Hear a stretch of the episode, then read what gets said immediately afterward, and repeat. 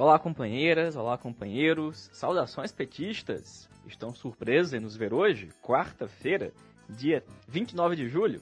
Essa é uma edição especial do podcast Em Tempos de Guerra, a Esperança é Vermelha. A gente tem reunião do Diretório Nacional do PT na sexta, dia 31, e por isso nós decidimos fazer uma edição especial hoje, assim mesmo, no meio da semana, para falar de um dos pontos dessa reunião, que será o fundo eleitoral.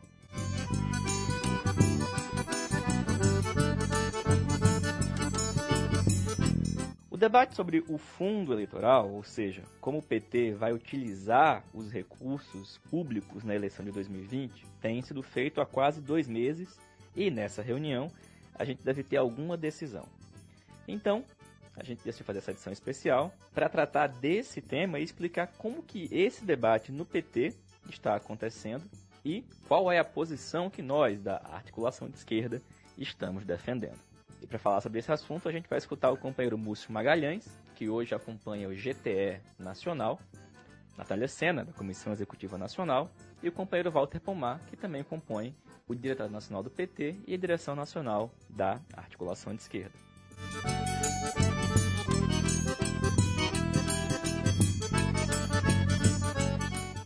Companheiro Múcio, você acompanhou parte das discussões sobre o uso do fundo eleitoral desde a eleição de 2018. E, portanto, Múcio, você pode começar fazendo para a gente um breve resgate de como é que foi naquela eleição de 2018? Olá, Patrick. Olá a todos e todas que estão a escutar o nosso podcast. Bem, a gente tem nesta eleição de 2020 a segunda experiência de uso de um fundo eleitoral, né? de um fundo público para financiar as campanhas partidárias. A primeira foi em 2018 e dentro do PT se adotou uma dinâmica bem diferenciada da adotada nesta eleição de 2020. Em 2018, o GTE Nacional ele debateu estado a estado as listas de candidatos e candidatas a deputado federal, deputado estadual e governadores, e aí estabeleceu critérios de distribuição do fundo eleitoral. Foi uma experiência bastante interessante porque democratizou as definições, pelo menos na sua parte inicial. Então, foi debatido uma lista que levava em consideração as reivindicações da bancada federal, levava em consideração os candidatos com maior peso eleitoral, mesmo que não tinham mandato, enfim foi construída uma lista que tinha vários problemas. Por exemplo, o pessoal da bancada federal, quem já tinha mandato, definiu um percentual de repasse bastante significativo, diferente de quem não tinha mandato. E aí se estabelece aquelas contradições. Né? Alguém pode não ter mandato, mas ter mais condições de eleição do que alguém que tem mandato e fez um mandato que não construiu as condições da reeleição e por aí vai. Mas assim foi construída essa lista, depois essa lista do GTE Nacional foi à Executiva Nacional e daí foi ao Diretório Nacional. Qual é o problema? É que nós tivemos muita diferença na hora da aplicação. Então, na hora da aplicação do que foi definido, entraram outras questões, outras influências, outras relações internas que fizeram com que muitas daquelas definições iniciais não fossem cumpridas ou fossem cumpridas de maneira bem diferente. Então, por exemplo, a questão dos deputados estaduais. No início, tinha-se toda uma definição de percentual de repasse para candidaturas a deputado estadual. Depois se definiu que não se repassaria nada. Mas, no decorrer da campanha, muito candidato, a depender da sua relação interna, recebeu ajuda, outros não receberam nada. Então virou uma coisa típica da luta interna do PT a depender das relações internas. Isso é muito ruim, isso fez com que todo aquele trabalho de debate, de nome a nome, etc., fosse por água abaixo, na verdade, né? Então essa que foi a grande questão do, do, da distribuição em 2018. Agora, Múcio, quais os principais problemas? O que, que não funcionou e o que, que precisa ser diferente agora na eleição de 2020? Quando comparamos o que foi feito com o fundo eleitoral em 2018 e o que está sendo definido agora em 2020, a gente pode é, falar para todos os interessados, e tem muita gente interessada nisso, que o método é completamente diferente. Em 2018, se tinha todo aquele debate das listas, dos nomes, a força de cada um, se já tinha mandato, se não tinha, etc. Dessa vez, a discussão não é essa, por vários motivos. Primeiro, porque o número de candidaturas é imensamente maior. Nós temos na área proporcional quase 17 mil candidaturas de vereadores e vereadoras, né? quase 1.600 candidaturas a prefeitos e prefeitas e por aí vai. Então, discutir nome a nome, como foi feito, numa eleição que disputava menos gente, como a de 18, seria praticamente impossível. Então, esse é um dos fatores que levaram aqui dessa vez fosse bem diferente. Nessa edição, a, a dinâmica é estabelecer percentuais para cada caso, né? Então, vai ter um percentual que vai ficar na nacional. Está sendo debatido um percentual para ficar para o segundo turno. E aí vem um percentual para as capitais. E aí vem um percentual para os estados administrarem. Então, assim, dessa vez o GTE teve um papel menor, porque ele, ele participou da definição de critérios gerais, cuja definição final não foi feita no GTE, porque a partir de duas discussões, o debate e a definição do fundo eleitoral foi para o Executivo Nacional e para o Diretório Nacional.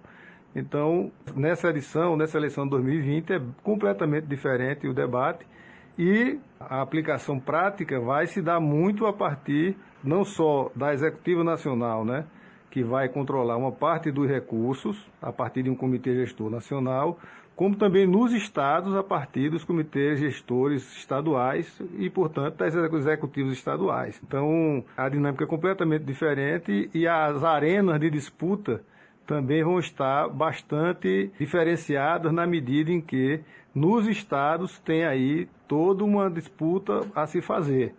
Portanto, são, são dinâmicas completamente diferentes. Nós, da atuação de esquerda, apresentamos uma proposta que visou democratizar ao máximo a distribuição dos fundos neste ano, mas prevaleceu a visão da maioria, né?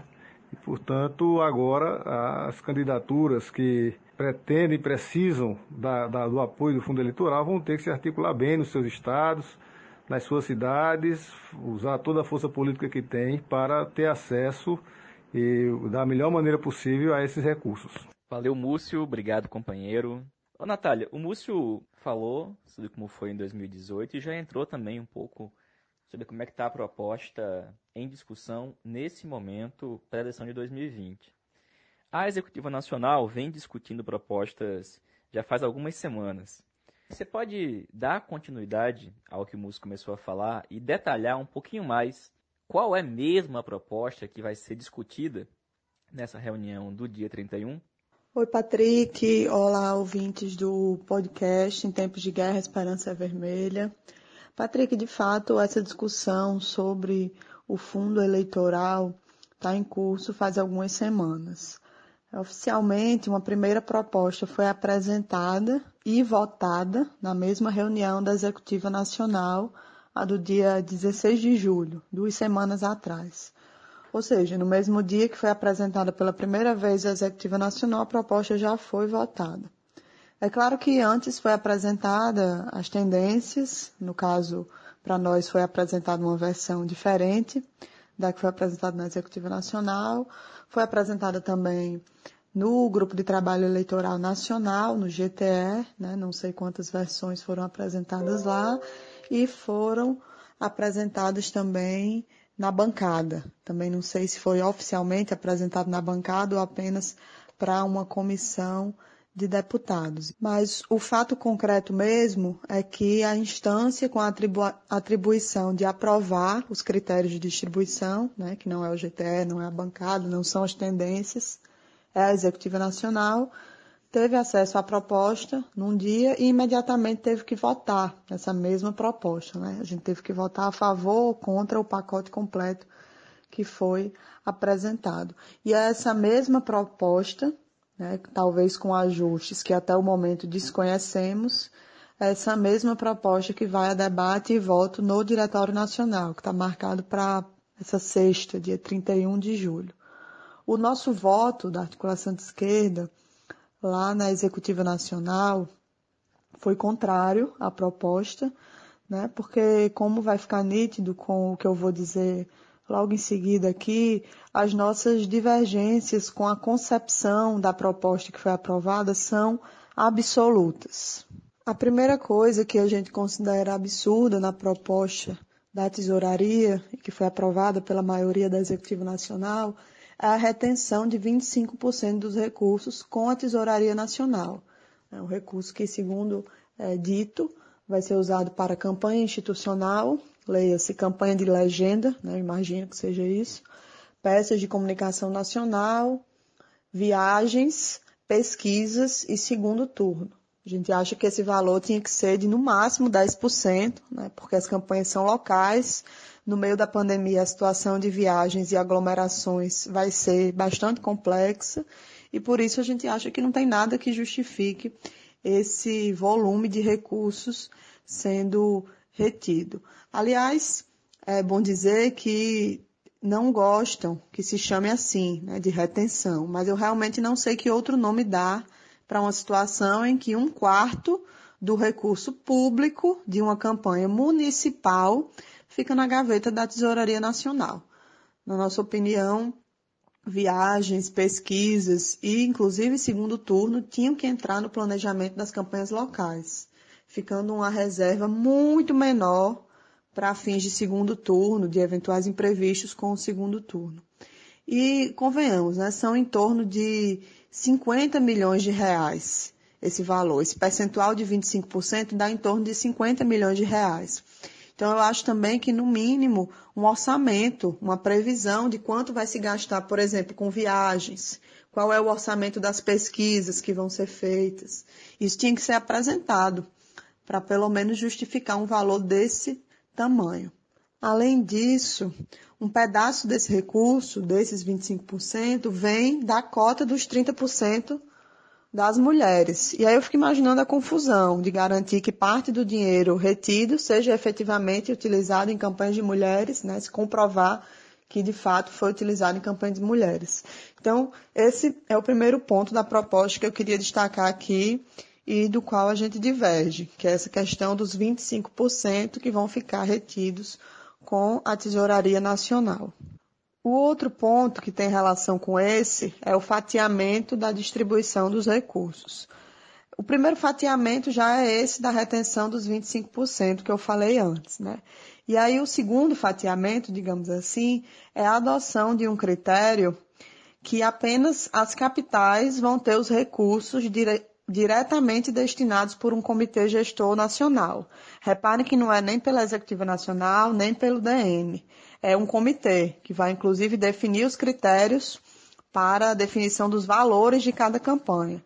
Então, os recursos que não são para as capitais vão ser enviados para as direções estaduais. E aí são comitês gestores locais que vão definir para quem e quanto vai chegar em cada campanha, campanha de vereador e campanha de prefeito, de todas as cidades que não são capitais.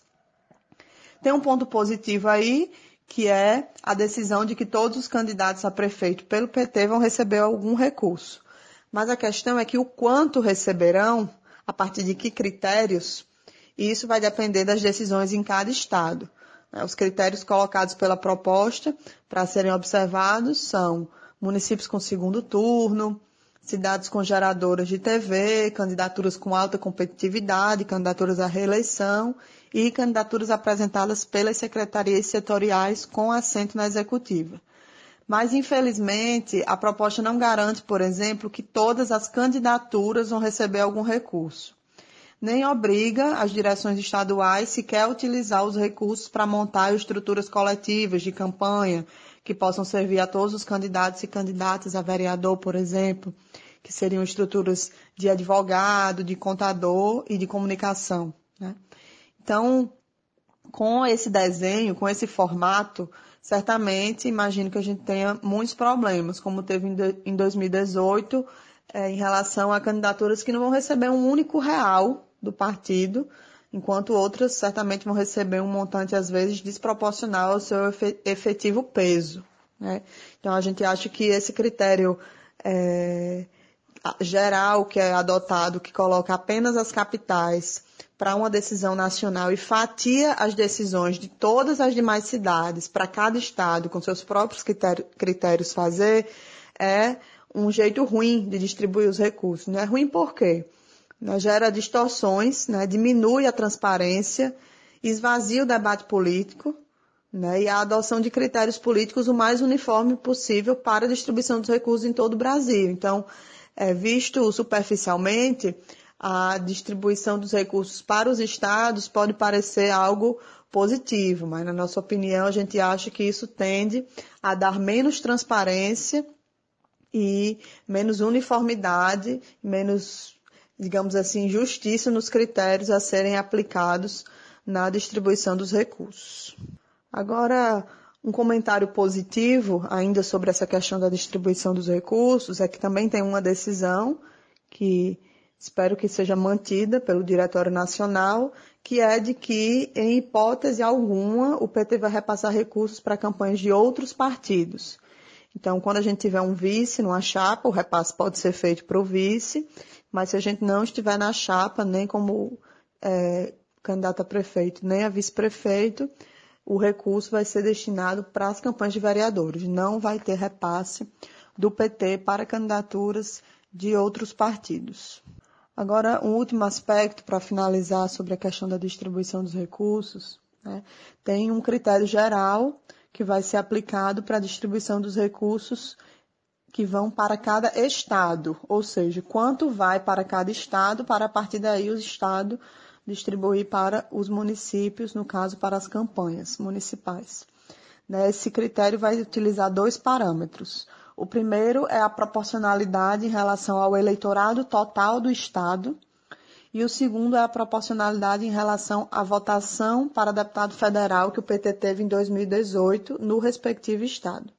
Esse cálculo vai excepcionar as capitais, que, como eu disse, é, vão ser distribuídos os recursos das capitais diretamente pelo Comitê Gestor é, Nacional e, por isso, o cálculo das capitais vai ser feito à parte, utilizando esses mesmos parâmetros, né, mas com a distribuição do recurso feita diretamente pelo Comitê Nacional.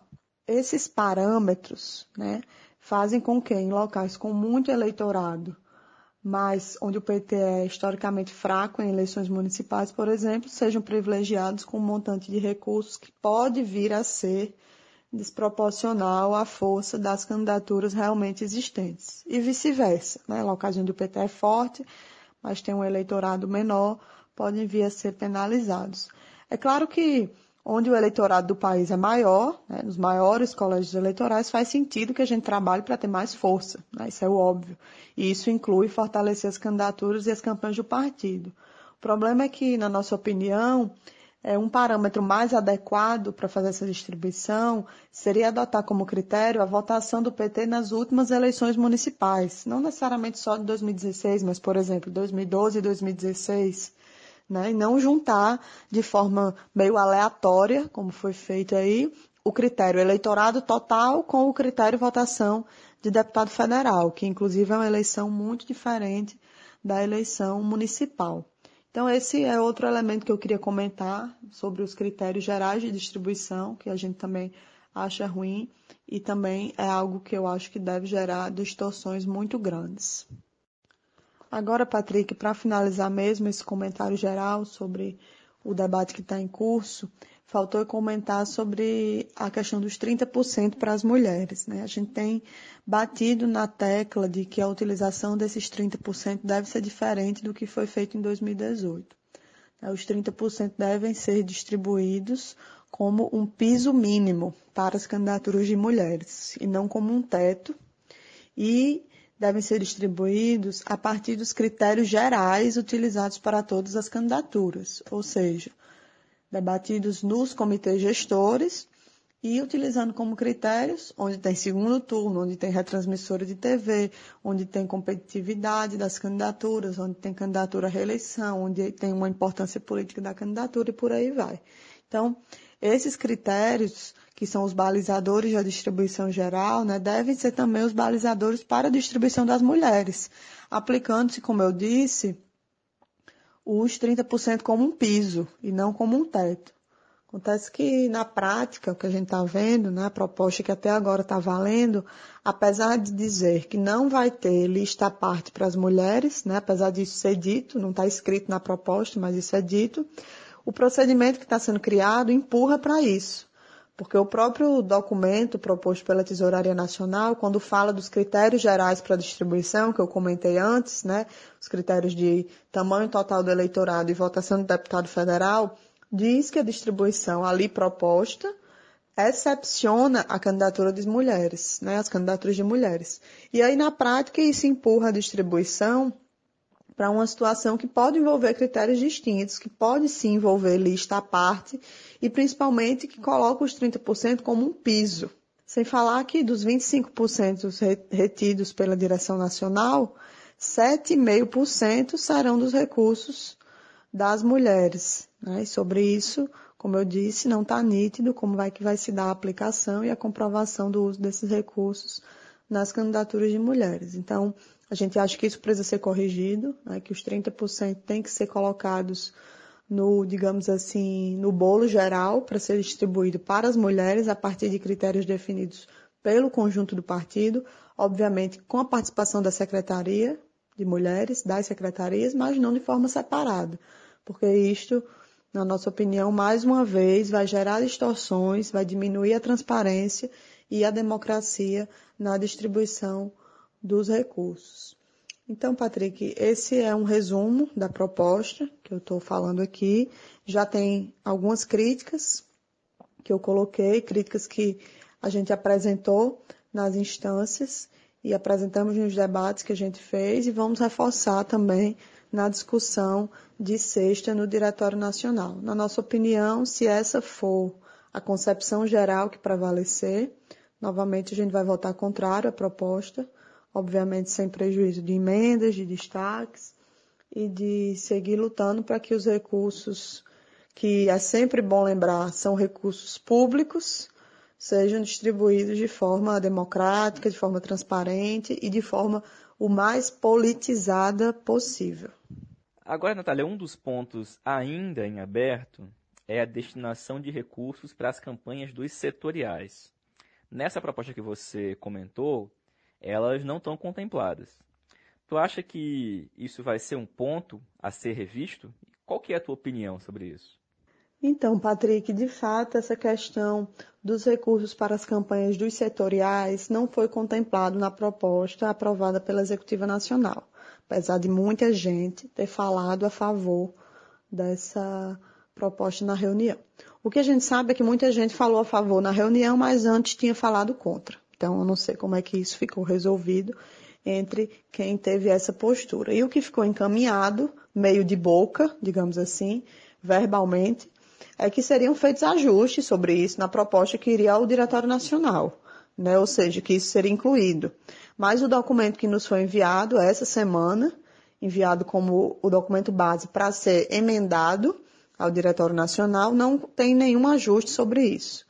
Né? Então, até agora estamos sem essa inclusão dessa questão dos 5% de recursos para os setoriais. Né? Então, a proposta basicamente é que 5% dos recursos do fundo sejam destinados para as campanhas de setoriais de juventude, combate ao racismo, LGBT e cultura. Né? De nossa parte, a nossa concepção, que eu já expus aqui na pergunta anterior que você me fez, sobre a, o não fatiamento dos recursos, né? e a defesa da adoção de critérios gerais para a distribuição dos recursos. Então, isso faz com que a gente ache que colocar 5% para este ou aquele setor não é o correto. Né? E aqui, mais uma vez, é importante dizer que fazer algo desse tipo funcionaria como um piso. Né? Assim como a parte da discussão das mulheres, o restante da discussão também funciona como um piso.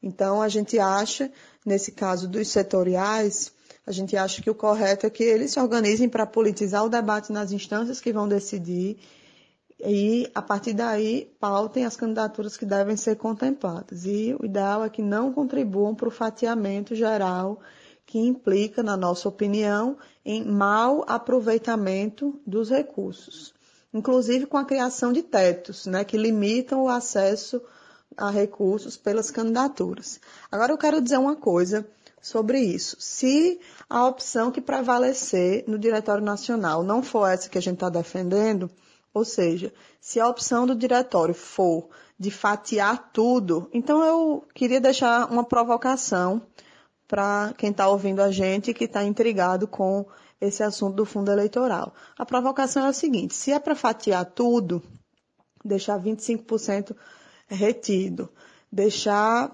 é, uma parte dos recursos indo para as capitais, outra parte sendo fatiada em, em todos os diretórios estaduais. Se é para fazer isso, então por que, que a gente não pega os 25% que vão ficar retidos pela nacional e pega uma parte desses 25%, que dá 50 milhões, pega 15% desses 50 milhões e distribui da seguinte forma: 5% para a juventude, 5% para o setorial LGBT e 5% para o combate ao racismo.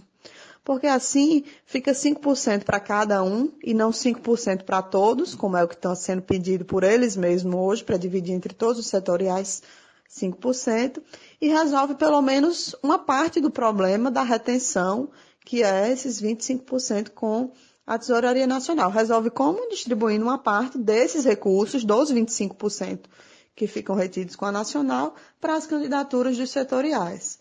Então, eu quero deixar aqui essa provocação, quero dizer que essa não é a nossa posição, porque a gente ainda espera que vá reverter, que se reverta esse erro, que é o fatiamento geral dos recursos, mas acho que a gente tem que avaliar, né? A depender do que prevalecer no debate do Diretório Nacional, se prevalecer a demagogia, eu não descarto defender essa proposta que eu falei aqui para você.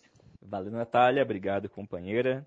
E Walter, a direção nacional da E apresentou uma proposta para a utilização do fundo eleitoral. Você pode comentar quais os critérios e os principais pontos dessa proposta e também qual a tua opinião sobre a proposta que a Natália apresentou? Olá, Patrick. Olá, Múcio. Olá, Natália. Olá, ouvintes do podcast, comandado pelo Patrick Araújo. Pois é, Patrick, aquele famoso cantor de música sertaneja chamado Ilit Ulyanov, uma vez disse, meio brincando, meio a sério, que um dos temas centrais da vida partidária é dinheiro, dinheiro, dinheiro. E ele tinha razão. Note que uma das maiores crises da história do nosso partido, com repercussões que se arrastam até hoje, tem relação direta com um tema de finanças, o problema do financiamento empresarial privado. Como disse uma vez um tesoureiro nacional do Partido dos Trabalhadores, tem algo de errado quando um partido de trabalhadores é financiado majoritariamente por recursos vindos do empresariado. E a gente poderia dizer que também tem algo de errado quando um partido antissistema é financiado pelo sistema. Por isso mesmo, deveríamos, devemos e deveremos trabalhar a sério para que o partido financie 100% de suas atividades cotidianas com dinheiro arrecadado exclusivamente dos militantes ou através de atividades realizadas pelos militantes. Infelizmente, Patrick, desde 1995, todos os tesoureiros e tesoureiras do Diretório Nacional do Partido dos Trabalhadores gastaram a maior parte do seu tempo discutindo como gastar o dinheiro do fundo partidário e como gastar o dinheiro que veio do empresariado. Quando deveríamos ter gasto a maior parte do nosso tempo discutindo como arrecadar dinheiro, especialmente junto à militância do partido. Aqui vale lembrar algo que nós dissemos muito em vários PEDs. O grupo que hoje é majoritário no Diretório Nacional do PT, a chamada Construindo um Novo Brasil, desde 1995 até hoje, já abriu mão de todos os cargos da Executiva Nacional. Aceitou que a presidência, a Secretaria-Geral, a Secretaria de Formação, a Secretaria de Organização, a Secretaria de Relações Internacionais e os demais cargos fossem ocupados por pessoas de outras tendências. O único cargo de que este grupo majoritário nunca abriu mão desde 1995 até hoje, é a tesouraria do partido. Como se vê, eles são adeptos, pelo menos desse pedaço dos ensinamentos daquele famoso cantor sertanejo russo Ilyich Ulyanov. Dinheiro, dinheiro e dinheiro. Feito esse preâmbulo, é preciso deixar claro que nos processos eleitorais é preciso ter financiamento público sim, e esse financiamento precisa ser exclusivo. Por quê? Porque essa é uma ferramenta para tentar impor a igualdade de condições entre os concorrentes. Portanto, se para a ação cotidiana o correto é que cada partido, cada clube, cada igreja financie a sua vida com o dinheiro apenas dos seus aderentes, nas campanhas eleitorais, nos processos eleitorais, está correto que haja financiamento público e tem que ser exclusivo. E se o dinheiro é público, é muito importante que se discuta também publicamente como este dinheiro vai ser gasto. Isso posto, eu concluo a minha contribuição aqui a esse podcast especial, lendo para vocês a proposta que a Direção Nacional da Tendência Petista Articulação de Esquerda aprovou a respeito de como distribuir os recursos do fundo eleitoral neste ano de 2020. Vamos lá. Primeiro, defendemos que a direção nacional do Partido dos Trabalhadores retenha 10% dos recursos para organizar campanha nacional de voto em legenda, gravação de vídeos de lideranças nacionais em apoio às candidaturas do PT em todo o país e para apoiar cidades estratégicas, tanto no primeiro quanto no segundo turno. Ponto 2. Defendemos que a direção nacional envie para os municípios 90% dos recursos. Ponto 3 nas cidades onde hoje governamos e temos candidatura majoritária, independente do número de eleitores da cidade, o recurso será enviado diretamente. Ponto 4. Nas cidades onde existem retransmissoras de televisão e temos candidatura majoritária, independente do número de eleitores da cidade, o recurso será enviado diretamente. Ponto 5. Nas cidades com mais de 50 mil eleitores, onde temos candidaturas majoritárias, o recurso será enviado diretamente. Para as cidades com menos de 50 mil eleitores ou com mais de 50 mil eleitores, mas onde não tenhamos candidatura majoritária, o recurso será enviado ao respectivo diretório estadual, a quem caberá fazer chegar as candidaturas e campanhas, observando o seguinte princípio: toda candidatura deve receber um recurso mínimo para poder prestar contas, ter apoio de advogado e dispor de um material básico de campanha. Esse princípio poderá ser atendido por estruturas centralizadas no diretório estadual ou poderá ser atendido descentralizando diretamente os recursos. Ponto 7. Os recursos enviados para as cidades, direto ou indiretamente, são para as despesas de primeiro turno e também para as despesas de segundo turno. Os recursos que ficarão retidos na direção nacional poderão ser utilizados a critério da Comissão Executiva Nacional como uma reserva adicional para aquelas cidades onde ocorra segundo turno. A nossa proposta para o Diretório Nacional inclui uma fórmula de cálculo para a distribuição dos recursos e reafirma a ideia já exposta aqui pela companheira Natália Sena, de que é preciso garantir os 30%, mas que os 30% são um piso, não um teto. Essas são as considerações que eu teria para contribuir para este podcast especial sobre os recursos do Fundo Público Eleitoral. Muito bem, obrigado Múcio, Natália, Walter, valeu companheiros e companheiras. A gente fez essa edição mais rápida do podcast de hoje porque é um ponto muito importante da reunião dessa sexta, dia 31. Os demais pontos serão balanço eleitoral, comunicação na pré-campanha e recursos eleitorais.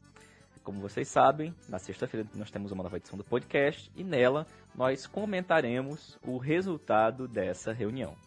Nos vemos lá. Saudações petistas e até breve.